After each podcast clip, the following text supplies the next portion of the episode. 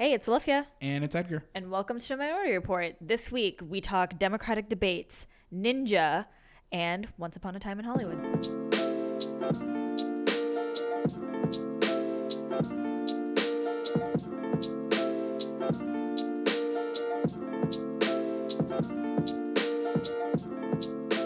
So, over the past two nights, yes. we had Let's the get political. second the second round of the Democratic primary debates. Mm, yes. 20 candidates go in. All of them come out. Everyone is confused after. I uh so fun. So fun. This is this is a great time. so fun.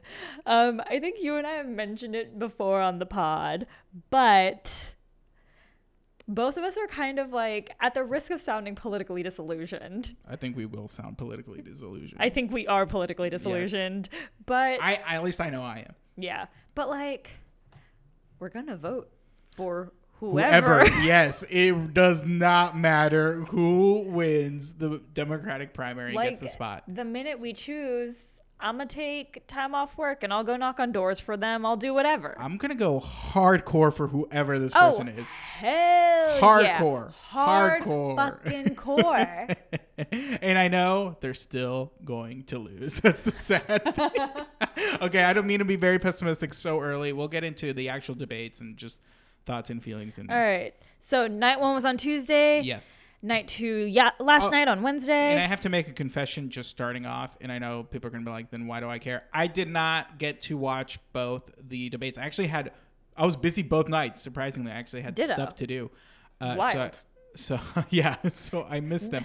However, is gonna- this is this just makes us sound even more I politically know, disillusioned. totally politically disillusioned. However, I will say I have like watched all the recaps. I've read all the stories. I'm like, I'm in, I'm in it. I know what happened. I We're just, uh, like we've done Yes. everything we can except besides watch watch it. the actual yes, debate. yes, yes. I was like reading Uh, recaps Which, can I day. say, like, I don't know any of my friends that actually watched it. Like, people aren't watching these. Ev- because everyone we know is as disillusioned You as remember we are. Remember when debate, like the 2016 debates, we were we Dude, were we watching, were- we were going to the theater to watch these debates. Dude, I know. We had like legit watch parties, Parties. and we would Oh, like yeah. discuss during and after. thing. It mm. was like, it's just not a thing anymore. I mean, here's the thing. I think before it was like Bernie and Hillary, and that's what it was, right? Like that's what Yeah, yeah, that's yeah. what 2016 was. Yes, Right now, there's like too many. it's too many. It's too many. It's too many cooks. too many cooks. yeah, and there there are front runners though. There are front runners. So let's talk about night one. Yeah, night one. Who do we feel amongst all of those candidates came out on top? This was very interesting because I saw um, a lot of. Uh, so I read the recaps. I saw what people were saying, and it was so interesting to see how everyone There's- was so mixed. There's no consensus. Um, I think what I generally saw was Elizabeth Warren really held her own. and Elizabeth Warren and Bernie did a lot of backing each other up, um, which was very rare for these debates. These debates have been characterized Yeah. by people just going ham on each other. yeah, I mean, like people are tearing Yes. each other apart. Yes, yes. I mean, there were there were moments where like minor, uh, quote unquote minor Yeah. candidates sort of shown through. I mean, then night one was a little bit more civil. right, and then we had surprises like you know people who we thought may have been considered a front runner aren't doing so hot. Like Beto, of course, isn't doing as hot as some people were expecting him to do. Yeah. Um. So I. Yeah, but however, he also like there was people who really appreciated his appearance uh, at the debate. He was one of the first to mention Flint. Like he actually talked about Flint out on the national stage. Was the first Democrat to do that. Um. So that's kind of and it's kind of crazy that that's Yeah. happening. Um. So I don't know. I I just I saw a lot of mixed reactions to especially night one. I think night two had a little more clear quote unquote winners. Whereas night one was a little more mixed. I feel like night one was a little bit more like amicable amongst all the candidates, especially Yeah. when you saw like Warren and Sanders backing each other up. I feel like night one was more of like a moderate versus progressive standpoint. Yes, which we should talk about. Yeah. Yeah. Whereas night two was like we are going to in go after people individually. Yes. So night one was definitely like moderate candidates talking Right. about moderate solutions and Right. talking about how like far left progressive solutions aren't realistic. They're not viable. or We they might don't have scare the money. right they, might scare people, away off. yes yes Um, yeah which is so stupid it's such a stupid argument but it's, whatever It's a really dumb argument. Yeah. And, you know, I think all Warren, Buttigieg, and Sanders really made good points. I think Warren was like, I'm really tired of people running for president and just talking about what we can't do. Um, Buttigieg made Right. the point that like Republicans are going to say that we're crazy solo- socialists no Yes. matter what policies we're pushing yes forward. exactly which is ding ding ding he hit the nail on the head there it does not fucking matter what like if you think we're moderate or not or well it doesn't matter because the way republicans will spin this is that we are crazy liberals. Yeah. that's it. So it doesn't matter.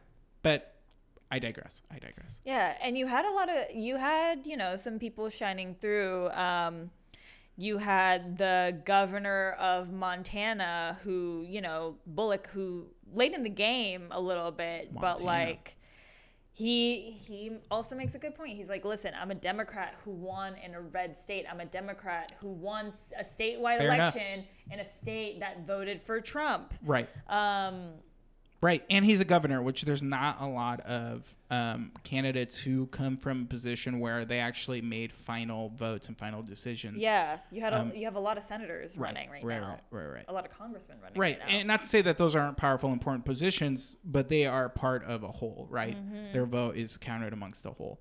Um, Mm-hmm. um, usually, for presidencies, you usually see people like governors running. They're Yeah. the people who are most like trusted Yeah. to run for president. But yeah, so night one was truly like yeah, progressive versus moderate. Which way Yeah. do we want to go? Yeah. Which way Yeah. is best for the party right now? Which way is the best to defeat Trump? yeah, Night two yes. was a little more spicy. Yeah, it was. Yeah, it was spicy. Night two was how like how can we knock out Joe Biden out of this? Yeah, night two was literally like, like, fuck Joe Biden. fuck Joe Biden because he is polling the best right now. yes, so Joe Biden is the clear front runner, and it's not even close. Like he is the front runner. Yeah, Um, he's like polling in the 30s, and yes. the next highest candidate, Elizabeth Warren's at like 15%. Right. So it's like he's the one to knock down, and he, you know, he has the uh, uh, name recognition. He has huge national name recognition. He had an executive position, vice president, and he was vice president under Obama, a well beloved president. Yeah, and uh, which we'll had, talk about too. And he's had 50 years in public service. He has the most baggage too. Yes, of course, of course. So, du- dude, dude, he's the to he's the one to defeat for sure. For And sure, They came to play. They oh, came Oh, to play. yeah. especially Booker and Kamala Harris. Booker and Harris have probably been like the most hard on Biden, Yes. and Biden was right in between Yeah, both of them. CNN knew exactly what was- they were doing. Yeah, it's fucking hilarious. Yeah, it was just. and it was it was Biden it was just like left, right. Oh my god! Like I'm getting stabbed everywhere. it was, He was one like Caesar, man. other, I know. man. It was like stabbed over and over.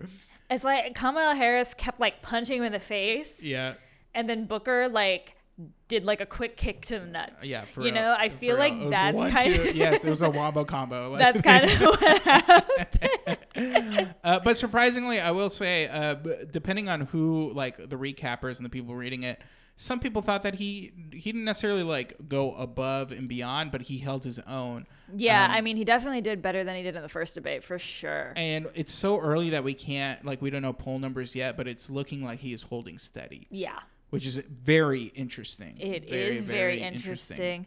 Another theme of the night was let's attack Obama. Yes, and so- Obama era policy. Right, which was like a strategy to attack Joe Biden. basically. Um, and I I think it's an interesting like workaround. Joe Biden also sort of like made a weird point where he's like, I'm not going to reveal private counsel that I gave to the president during Right, while right, we were in office. He's like, I'm no snitch, unlike some people I know. And I was like, whoa. yeah, that was a fun, that was an interesting moment. he basically called De Blasio a little snitch, and Yeah, I thought yeah, it yeah. was great. I was like, God damn, Biden, Yeah. that's Yeah. hilarious. That's pretty funny. That's pretty funny. Um, but yeah, Biden definitely like. I I don't want to.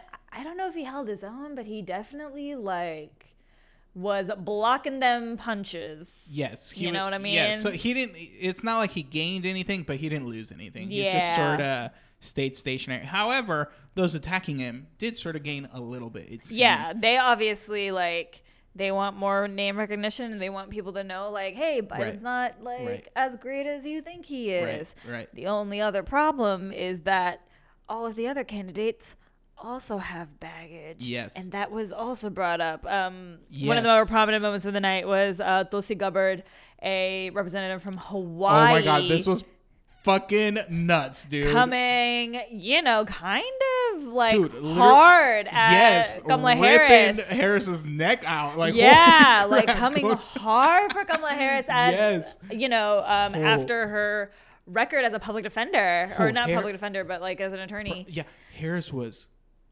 absolutely furious. Like you could read her Oh, face. yeah. She wanted to tear her head off. Oh my Holy god, fuck, that was it intense. was real and like. On, but honestly, that was her face every time anyone said something against True. her, and like you could tell she she's already like writing how I'm gonna yeah, kill dude, this person. you could totally tell that this woman was a high school debater. This Yes, person did Lincoln yeah, Douglas. Douglas. This person, For you know, real. she was obvious. She's obviously like a really astute lawyer and was for a long time. Yes, she she's was like intimidating, man. she was doing like a true LD debate style where she was just like writing. just like, oh, keep talking, down. keep talking. Yeah. Okay, cool, cool, cool, cool. And then would look at her notes and then just like boom, boom, boom, Boom, boom, boom, boom, boom. boom. Yeah, which I, I gotta say is good.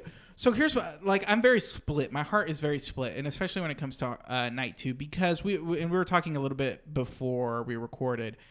The idea of a debate is to debate. Let's have people dishing it out, debating their policies, debating everything. Except they weren't really doing that. They, were weren't sort of debating attacking- platforms Right. or policies. They were attacking each other Each for other. the sins of their past. Right, which also I think is kind of a really dumb strategy because while it may get you ahead right now in the long run against Donald Trump, you're literally doing Donald Trump's work for him because everyone's going to be discredited, everyone's going to have so much baggage, everyone's going to look horrible, and Donald Trump's just going to come in and sweep up. And that's my fear here. Yeah, I mean, like, legitimately, the way to go about these debates should be like, all right, everyone has released their tax plan, everyone has released their healthcare plan. Now let's fo- and like everybody has Yes. talked about their stance on immigration. right, right, right. Now let's fucking go in on that Yes. and say like the specifics. Granted, there were times in night two where it got a little too into the weeds, Yeah. especially when it came to everybody's healthcare Yep, plans. yep.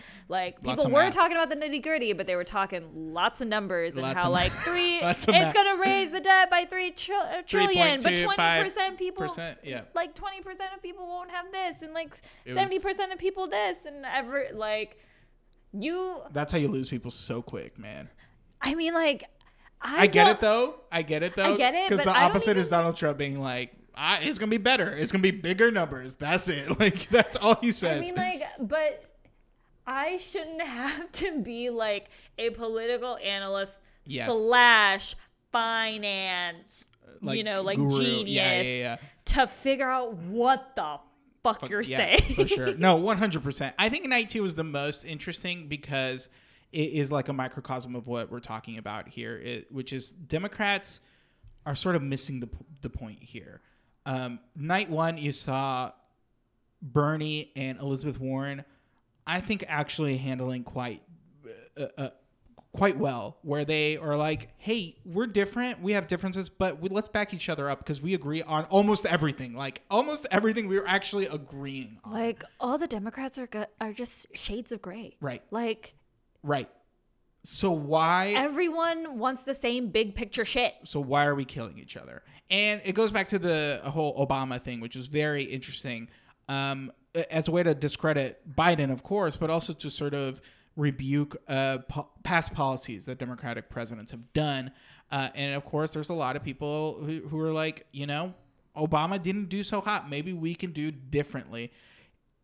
And I get that. I truly do. In any other election, in any other world, I would have been like, totally fair. But in the election against Donald Trump, I say, who gives a shit? Who cares? Like, I understand that Obama may have done some horrible things, but it doesn't fucking matter. Obama's not been president for four years. It is Donald Trump who is president. Let's focus on the prize. Uh, and there were a few moments when people were like, but the real enemy, number one, is Public Trump. enemy number one, Trump. So then why was the debate not about that? And Trump was Trump tweeted. Trump was fucking Trump was Dude. dude, Trump knew exactly what happened. He was having the best time of his life. He tweeted, he was like, "Well, doing the job for me." Like Yeah. literally, no one can, no one can make America great. Like I got this. These people suck, and you're like, "Fuck!" Like he's he has the right strategy. Like he's totally Oh, yeah, he know- discrediting everything because they're killing each other. Yeah, he knows that the that what we're doing right now is setting him up for success. And honestly, like we're kind of squandering the best chance we had. Like we had a lot of momentum after 2016. I know. After not 2016, know. after the 2018 midterms, like there's a lot of Yes, dude. unity. There was a lot of that messaging, and it's like. Why aren't we talking about the strides that we made in 2018 and how to keep that momentum going? Right.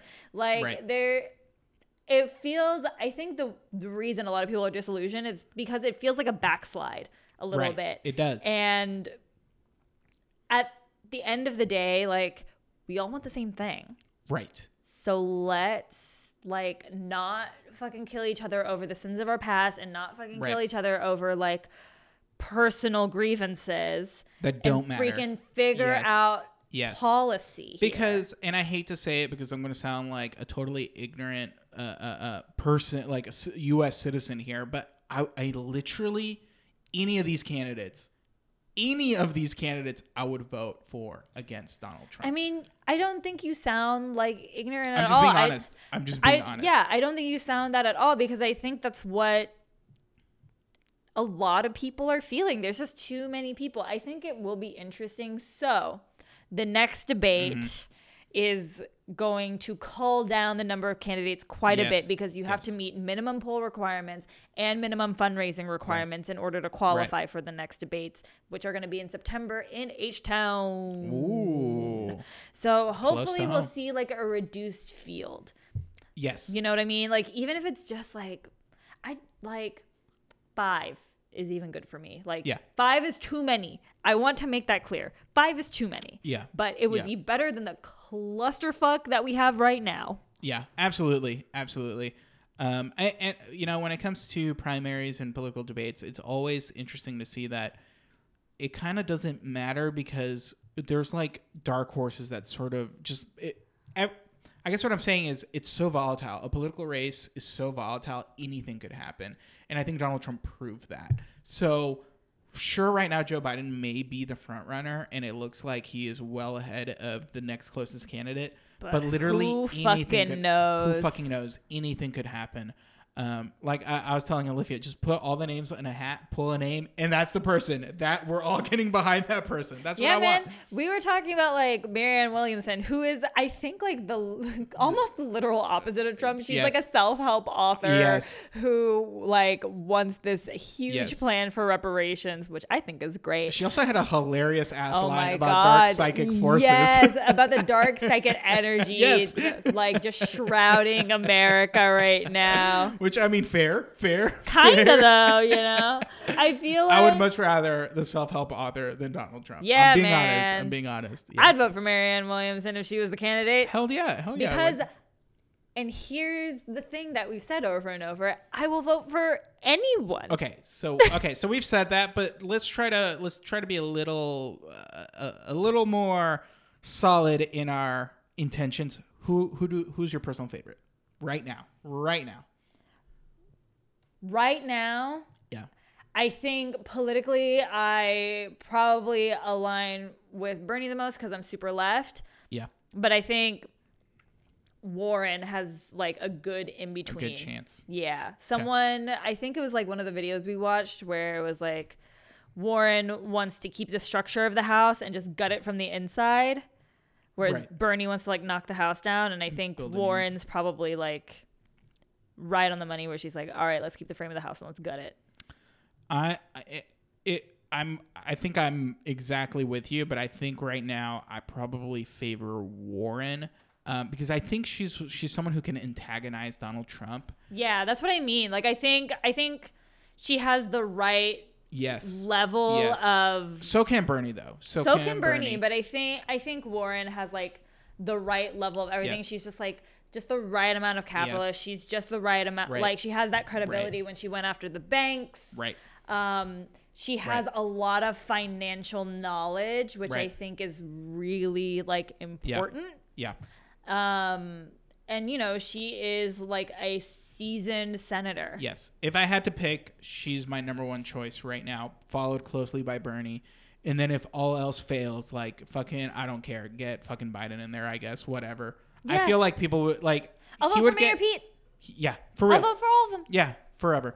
Uh, uh, anyways, all right, that has been our coverage of the two of the two nights of Democratic debates. Um, interesting to see where we'll be in September because a lot could happen. One of our former favorite, or not former favorite, but one of our favorites, Beto, of course, has been struggling financially. Um, He has. so- I get so many better work so fundraising emails. emails. Holy fuck! I know. So it's like, At least they ain't texting because they used to text oh, a dude, lot they did. They did. during the yes. Senate so this during the race. Senate race. Yeah. So like, uh, you know, you never know, but that could easily change overnight. And even with his woes, I think he still has enough to qualify for September. But you never know. Like anything is You totally possible. never know. I think it was like a good portion of the candidates were actually self-funded up there, which is very interesting to me. Um, which could either mean if you know they made a name for themselves at these debates, maybe they can get some funding, but they may just be gone. Like they may Yeah. just not have enough money to continue doing it. Um, so we'll see how that goes. We'll check back in uh, in September coming up. So be ready for that. we'll see. Um, all right, moving on. Uh, crazy news story that just broke today. I thought it'd be kind of interesting to talk about.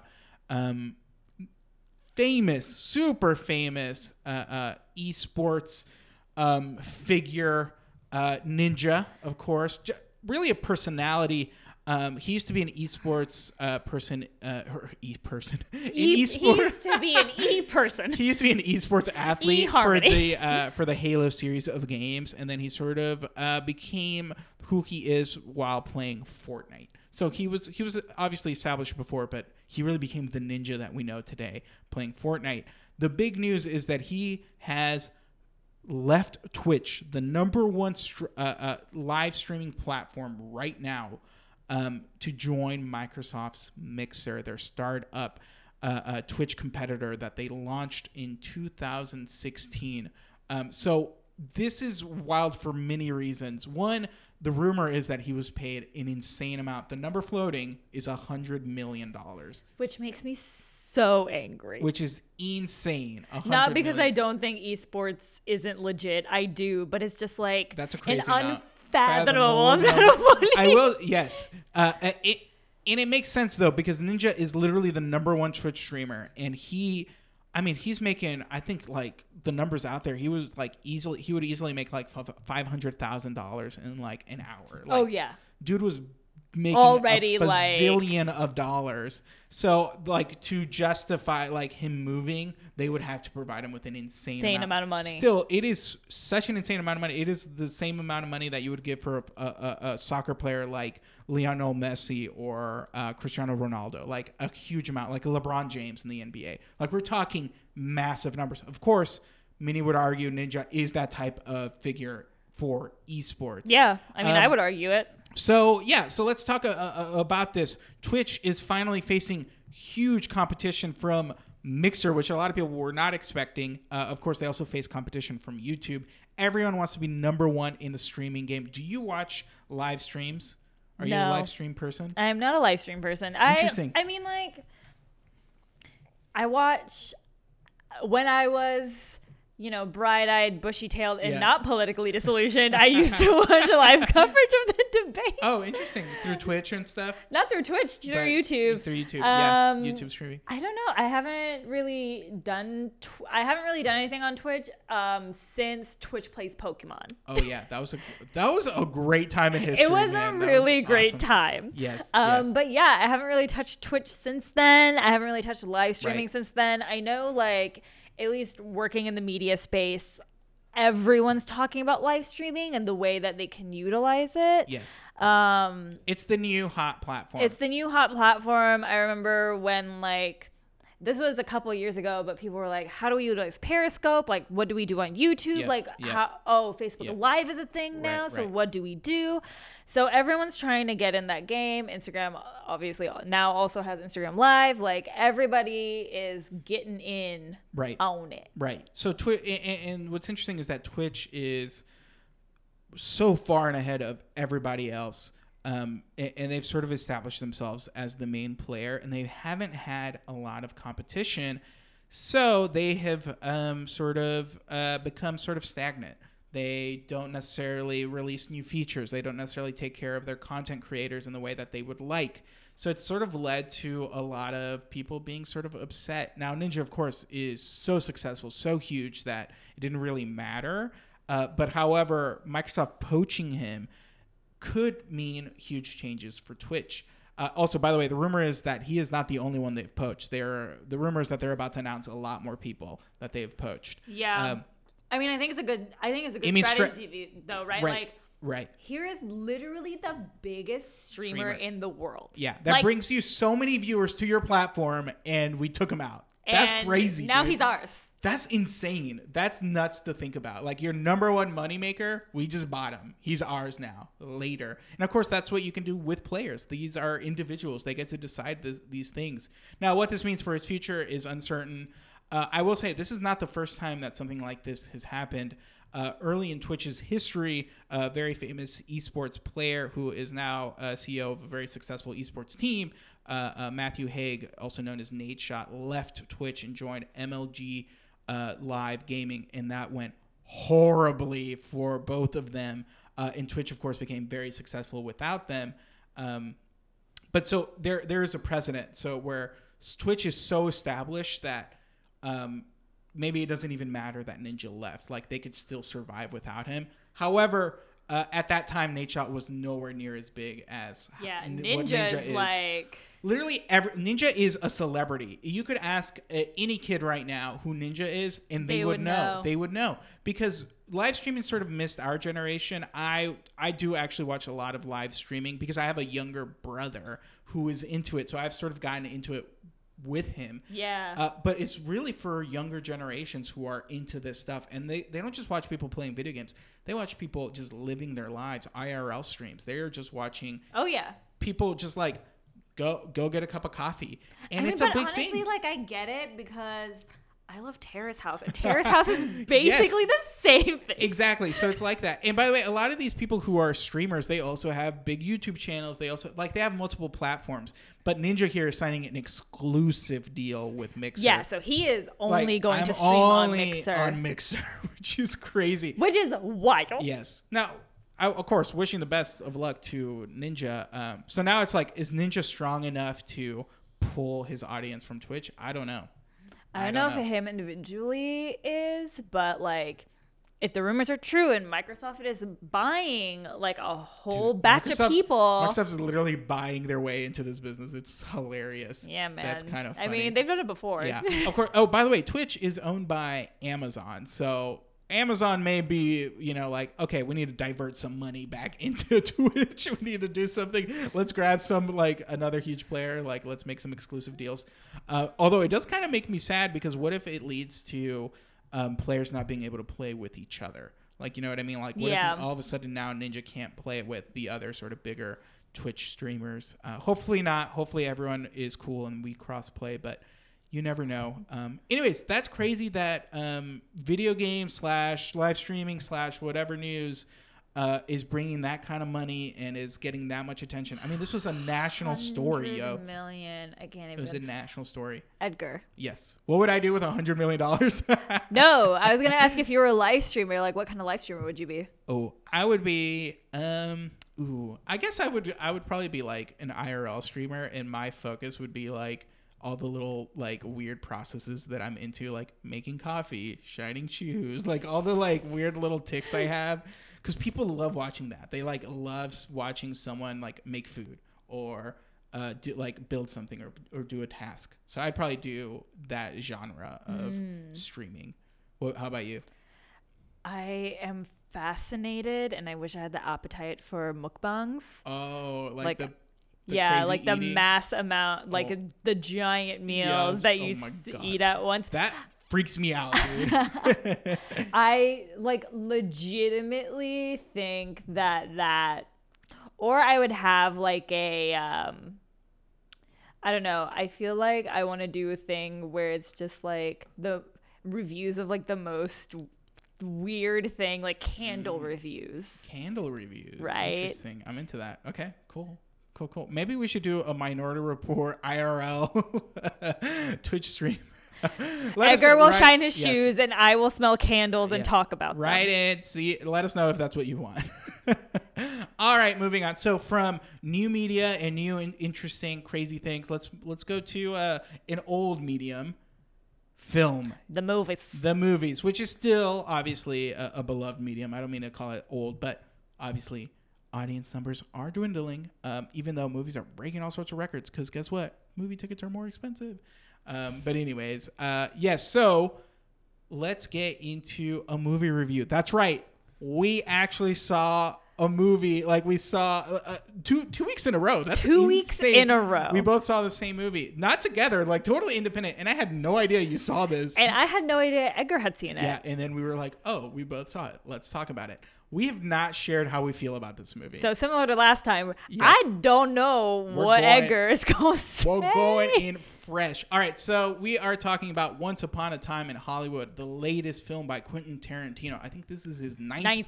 Ninth movie. The ninth Uh, Tarantino film. The ninth Tarantino uh, uh, film, starring, of course, Leonardo DiCaprio, Brad Pitt, uh, uh, Margot Robbie, and a whole other wide cast, and just like random people like Dakota Fanning's in this movie. Crazy stuff. Yeah. stuff. Lena Dunham is like randomly in this movie. Lena too. Dunham's in this movie randomly too, um, and it is the story of, or it's takes place during the like late '60s, early '70s era of Hollywood, uh, also during the Manson murders and sort of the loss of innocence and the new Hollywood.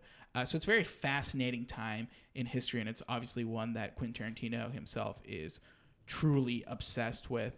Um, but yeah, so it's kind of uh, hard to get into this movie without getting into a lot of spoilers. So for the rest of this review, we're probably gonna dive deep into some spoilers, just move around. Uh, so if you've not seen the movie, I uh, recommend that you, if you want to see the movie, go see it. Come back. If you don't care, then I guess keep listening. like, keep- yeah, keep listening. Um, all right, so uh, I want to know what you thought first.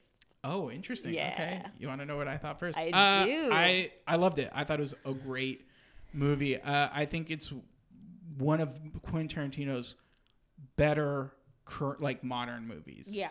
Better current modern movies, if that makes sense. I was not a huge fan of Hateful Eight. Um, Not a lot of people were.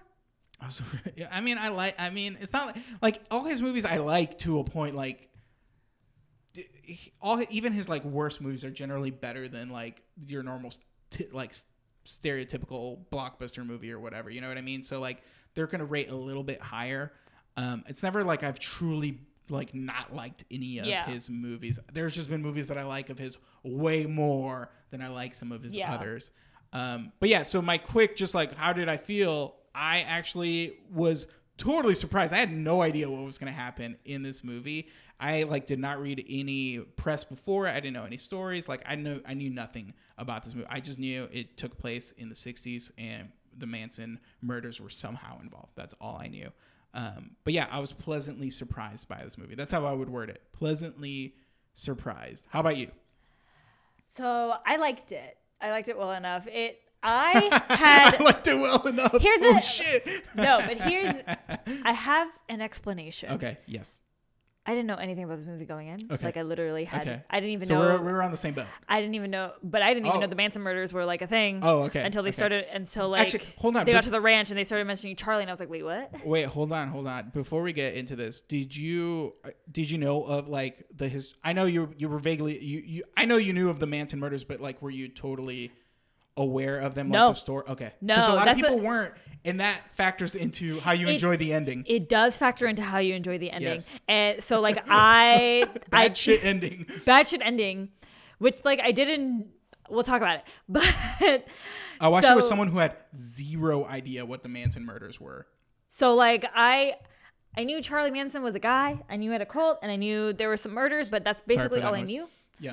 Um, and then I had no idea who Sharon Tate was. Like Oh, wow. legitimately Okay. Yeah. did not know. Do I not know a the lot of people don't, Yeah, though. don't know. Don't know that kind of history of old Hollywood, and like that is very much like Quentin Tarantino's a film buff. Right, right, right. He loves that shit. He loves Right. film history, so Right. he knows that. Right. I don't. Yeah. You had no idea. I had no idea walking in. So that's gonna so- be interesting. so while I enjoyed the movie, I was like, huh, okay. I wish they had given Margot Robbie's character like a little bit more to do.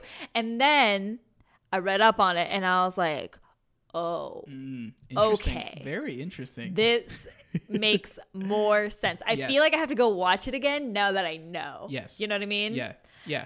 um there were and like there was a scene where it's a bunch of old hollywood people famous people at a house party and like they're all talking about each other like they're going around and like i'm just like i don't know what anyone's talking about right now um interesting. and whenever i went back and like started reading up on the history i was like oh shit Interesting. interesting. Um, yeah. So, um, uh, like the the quick synopsis of the movie, it's re- it's like a bromance movie. It really is. Uh, with Brad Pitt's character and uh, Leonardo DiCaprio's character. Leonardo, which they're both fantastic in this Le- movie Yeah, Leo plays a um, actor who's sort of uh, towards the end of his career, or uh, or he feels he's washed up, and Brad Pitt plays uh, his stunt double, who also happens to be his sort of uh, driver slash confidant slash like best friend. Slash personal slash assistant. personal assistant slash moral support slash whatever like everything for him. Um slash handyman like he does his chores and stuff. Um and it just goes through like their time in Hollywood in the 60s and it's actually very pleasant like Yeah. it's very pleasant. And you go through the trials and tribulations of Leo as an actor and you get I mean it's it's great. Like it is mesmerizing. Leo's such an amazing performer. He's Um, so like, good you're totally taken by it. And Brad Pitt kills it too. Brad Oh, yeah. Pitt I mean for a lot of people Brad Pitt is the heart of the movie. He is like the main character Yeah. in the movie um, although I think they're both co-billed Yeah. Um, I think it's an easy, it's Yeah, easily, a co-bill yeah. movie. It, I mean, like I love the relationship between the, the two of them, but like that scene with Leo and the little girl on the Oh set God. of that How- like Western show was so Amazing. great and hilarious and heartfelt. Like it totally worked. I love the scene where Leo is filming, like he's filming and he keeps forgetting his lines, and he goes back to his trailer and he, he freaks out. freaks out and he like gives himself the most ultimate pet talk uh, and pep talk. And I love when he's like. He's like talking about how many gin and tonics, like how many drinks he had, no whiskey sours, how many whiskey sours he had the night before, and how it's like totally messing him up today. And he's like, I couldn't stop at three, I had to drink eight. Like I couldn't stop at three, I had to drink eight. And then he's like, I am never drink. He's talking to himself in the mirror. He's like, I am never drinking again. And then literally cuts to him drinking from his flask. The theater lost it. It was so Dude, funny. so funny. And that's a common theme with this movie. This is one of Quentin Tarantino's funniest movies. Like, Yeah. It is genuinely very comedic and lighthearted and strangely wholesome towards, I know. like, in a, it, in a very interesting way. Um, but yeah, so obviously the, the big sort of news around it is its connection to the Manson murders. And they're actually kind of play a very minor part in the film. And it- Yeah. uh, I had a coworker who was like, I do. He was like, I like the fact that Quentin was just like, he knew a bunch of people were fascinated by the Manson murders. Right. And he's like, I'm just not going to give them what they want. Yeah, it's like who cares? exactly, exactly. And, and I think when people like heard of this movie, that was the thought that the whole movie would sort of be around that. And really, it's just sort of the background of the movie. It's not Yeah. really a big thing. Um, there are a few moments where it sort of plays into it. There's a, a, a very tense-filled scene where Brad Pitt actually makes it to uh, uh, the ranch where Charlie and his cult of people were. Um, and he, he has this very strange interaction with the hippies, the damn dirty hippies. The damn dirty hippies. and that was the scene where, like, when she puts her feet up on the dashboard, I'm like, oh, yeah, I forgot about Quentin Tarantino's Oh, yeah, thing foot- with feet. his foot his foot fetish. So that and a lot of feet shots in this movie. So many Um, foot shots. But yeah, that movie. that was sort of interesting because it it also subverts what you think is going to happen because you think it's going to end this horrible way and then it doesn't. No, not and at that all. should have been your indication that it's gonna be it was gonna be sort of like a revisionist history of the Manson murders. Like it wasn't gonna be strictly a, a, a retelling of the Manson murders. Yeah, because Sharon Tate's murder. Yes. So who- sh- Margot Robbie plays Sharon Tate in this yes, movie. she was she was She murdered was in real life. brutally murdered. Yes, while pregnant. her While her pregnant, child. yeah. Her and her uh, uh, three friends, also in her house, were murdered. It Mm-hmm. was horrible, horrible thing. Uh, they were amongst many murders that were committed by the Manson family. Of course, famous story. We're not going to go deep into that, but um, this movie. So Sharon Tate is a is a character in this movie who's rumors were that she was under or not rumors, but there were people saying that she was underutilized in the film. Um, and actually, uh, later on, I found out that more di- more dialogue was added to uh, the cut. So she actually has more lines in the cut that was shown at Cannes, which is sort of interesting Interesting. um, as a sort of appeasement to that criticism.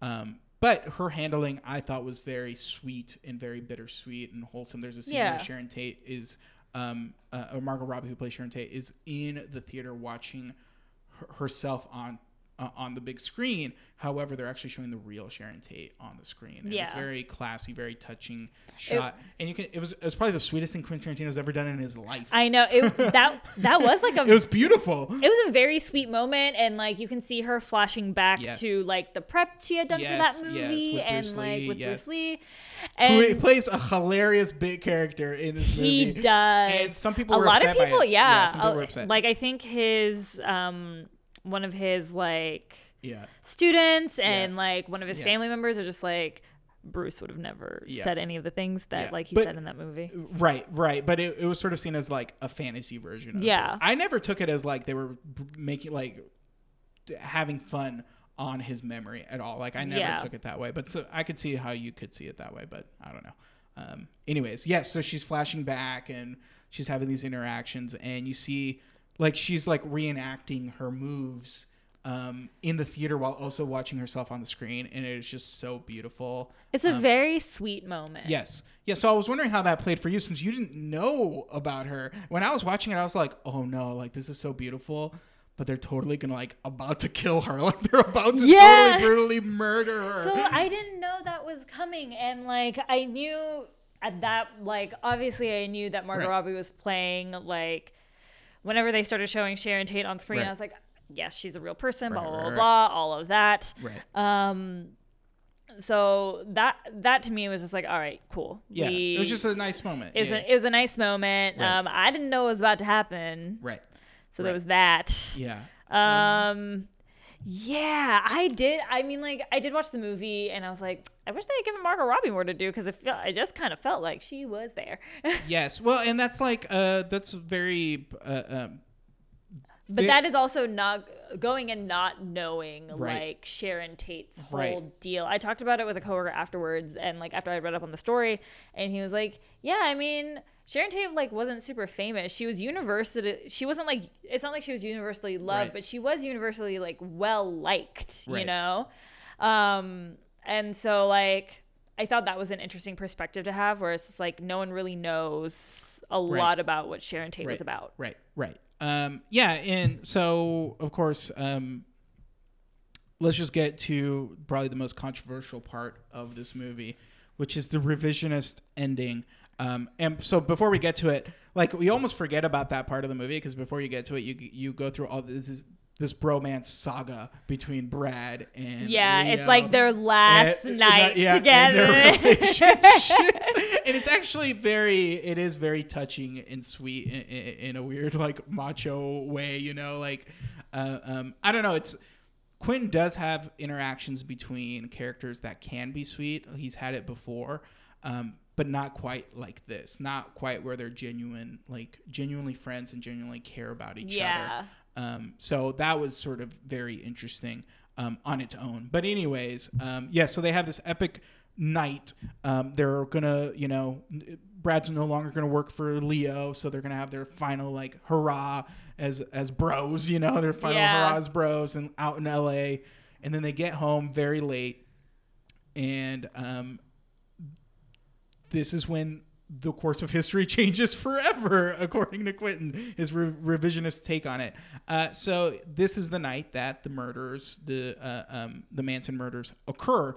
However, um, after an interaction with um, uh, Leo and the damn dirty hippies who are uh, uh, uh, sort of sc- scoping out the place, and Leo hears their car, and it's late at night, and Leo gets very annoyed because he is just trying to enjoy his private time, his margarita. He's like making a margarita as this happens, and he walks out with this jug, this uh, margarita jug, and he's like, "What are y'all doing? Like, leave my house uh, or leave this area." And the hippies leave, and then the hippies uh, uh, come up with a new plan, like, "Oh."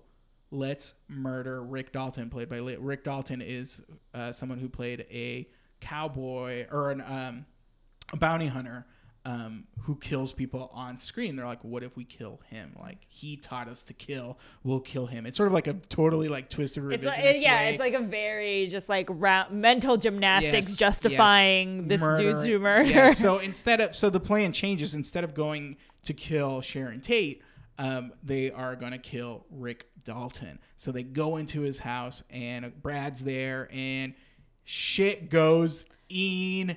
Shit goes insane. Uh, it is a very violent ending. Uh, it is uh, almost unexpected because the movie had not touched on this at all. It was very chill up Yeah. until that point. The Yeah. most tense it had gotten was that ranch scene. Right, right. And then just shit goes crazy. How did you feel about this? Because a lot of people were split on this scene. A lot of people sort of saw it as a hurrah, like, fuck the uh, uh, murderers. Like, this is like total revenge uh, uh, uh, flick, you know, like revenge porn. Like, this is like, fuck them and what they did and what they stood for. Fuck Manson. Um, and then it has this very happy ending with Rick Dalton having drinks with uh, Sharon Tate. You know what I mean? Um, and then other people sort of saw it as like, what the fuck? Like totally altering history, being super violent, insanely violent, especially towards women because two of the uh, hippies are women. Um, so I don't know. There are a lot of mixed emotions here. So how did you feel since you had no idea? I know. I had So no all of a sudden you just see people getting murdered. I know, and I mean, like you know, you know what it's about, right? Right. Personally, I was, I was fine with it. I thought it was like it. I, Yeah, yeah, it yeah. was gruesome. Yeah. It, was, intense. intense, Yeah. but like that's Tarantino's brand. I knew there Yeah. was gonna be like Right. some sort of Right. like Right.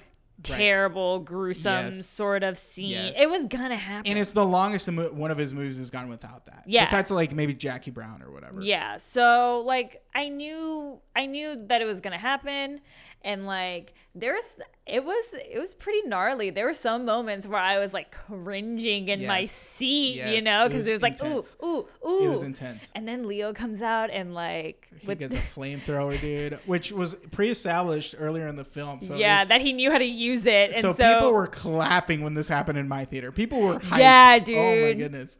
Yeah, it people- was wild when So- he brought that out. in my theater, I have to say, everyone was very excited uh, when this went down. And a lot of people saw it as a big hurrah. So I was- people were cheering. People were very happy. Yeah, I was into it. Which is kind of weird to think about. Like we're totally There's into like a- murdering these. I know. but and like there's a guard dog Yes. who's like Oh. throughout the movie is established Brandy. just like well, she's just a sweet dog who's very well trained. who's very, well trained. Brandy's so cute. She And won then- the Oscar for best supporting actress. Best supporting actress. And then sh like and then so- you know she goes ham. she goes ham. Also, like Quentin Tarantino using a dog, like totally like n- unlike Quentin Tarantino. Nuts. So crazy.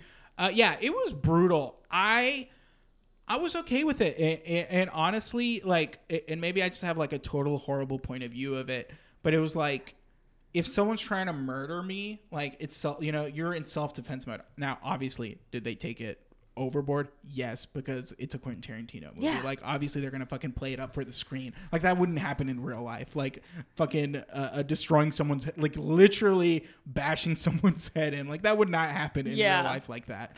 Um, you wouldn't come out with a flamethrower and flame somebody. Wait, you know what I mean? You wouldn't? No, Edgar, you don't no. just have a flamethrower laying No, around? No, uh, but you know, it ends like so. You have this like very cathartic moment. I knew of the Sharon Tate murders. So when that happened, I was totally shocked. I was like, "What? Like this is not what I expected at all." I truly expected it to end horribly. Like Right. people were gonna die. It was gonna be very sad, and I was like, "Okay, there's Quentin Tarantino for you." Nope, he totally twisted it on me, and I am so glad nobody ruined it for me. Like no one wrote about it. There was no like spoilers out there. Everyone was well behaved, and I got to see that twist, and I was like, "Whoa!" Uh, of course, he is not uh, a stranger. Tarantino's not a stranger to revisionist history. Not at of all. course, Inglourious Basterds. Spoiler alert for Inglourious Basterds. If you've not seen it, it's been out for like almost ten years now.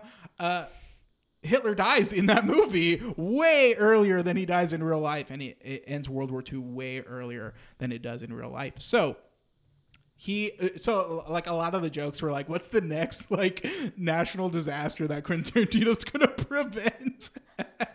like, what's the next thing that Tarantino's gonna do? Like, what movie is he gonna do that like the revisionist version of like 9/11 or something? Like, what's That's yeah, that's a, that was where my head Yeah, first went. yeah, I was like, "Ooh, is he gonna gonna- rewrite 9/11?" he's gonna do the 9/11 movie. I don't know if I want Tarantino Yeah. to tackle 9/11. I don't think I want that. So Tarantino famously has said that he will only make ten movies, so he has one left. So we'll see what he does next.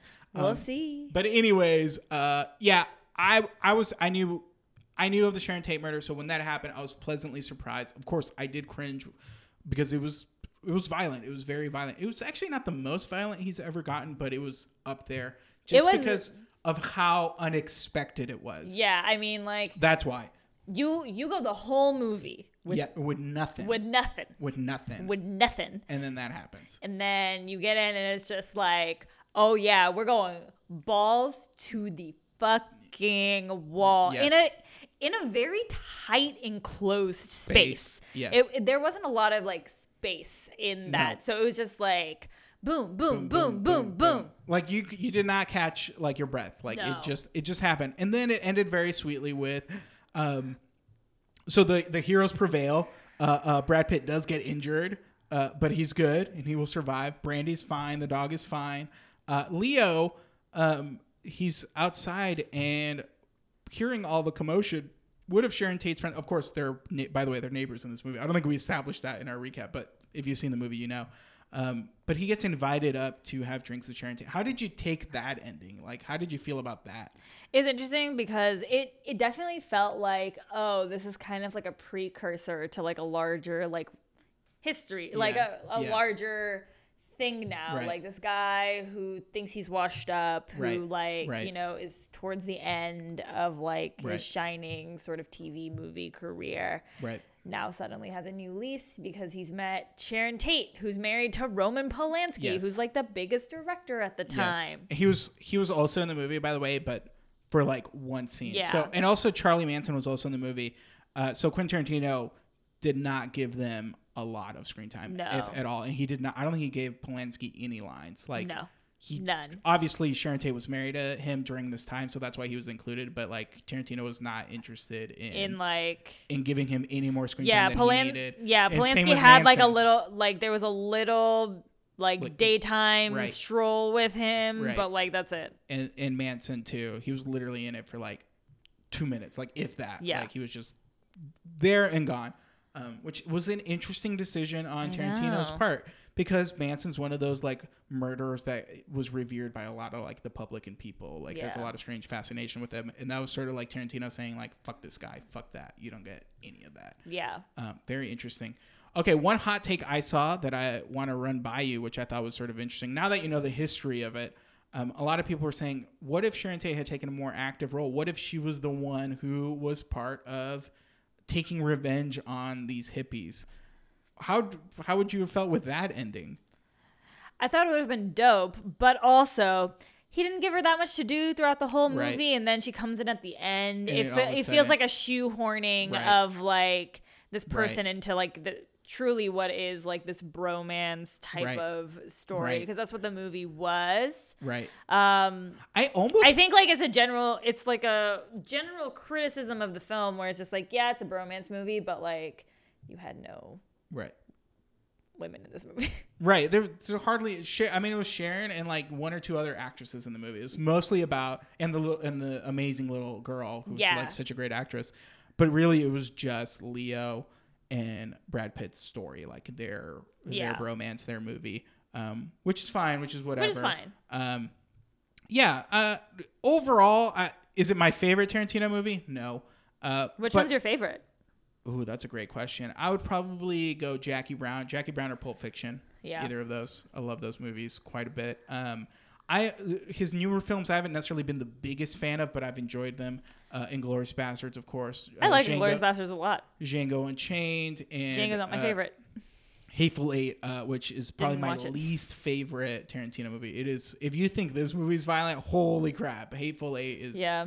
uh, insanely I didn't violent. watch. Yeah. Um, haven't watched it. anyways, um, Fun fact: Jackie Brown is coming to Netflix this month. check it out. I love it. It's a great movie. Um, yeah. So wh- how how would you rate it in your list of Tarantino movies?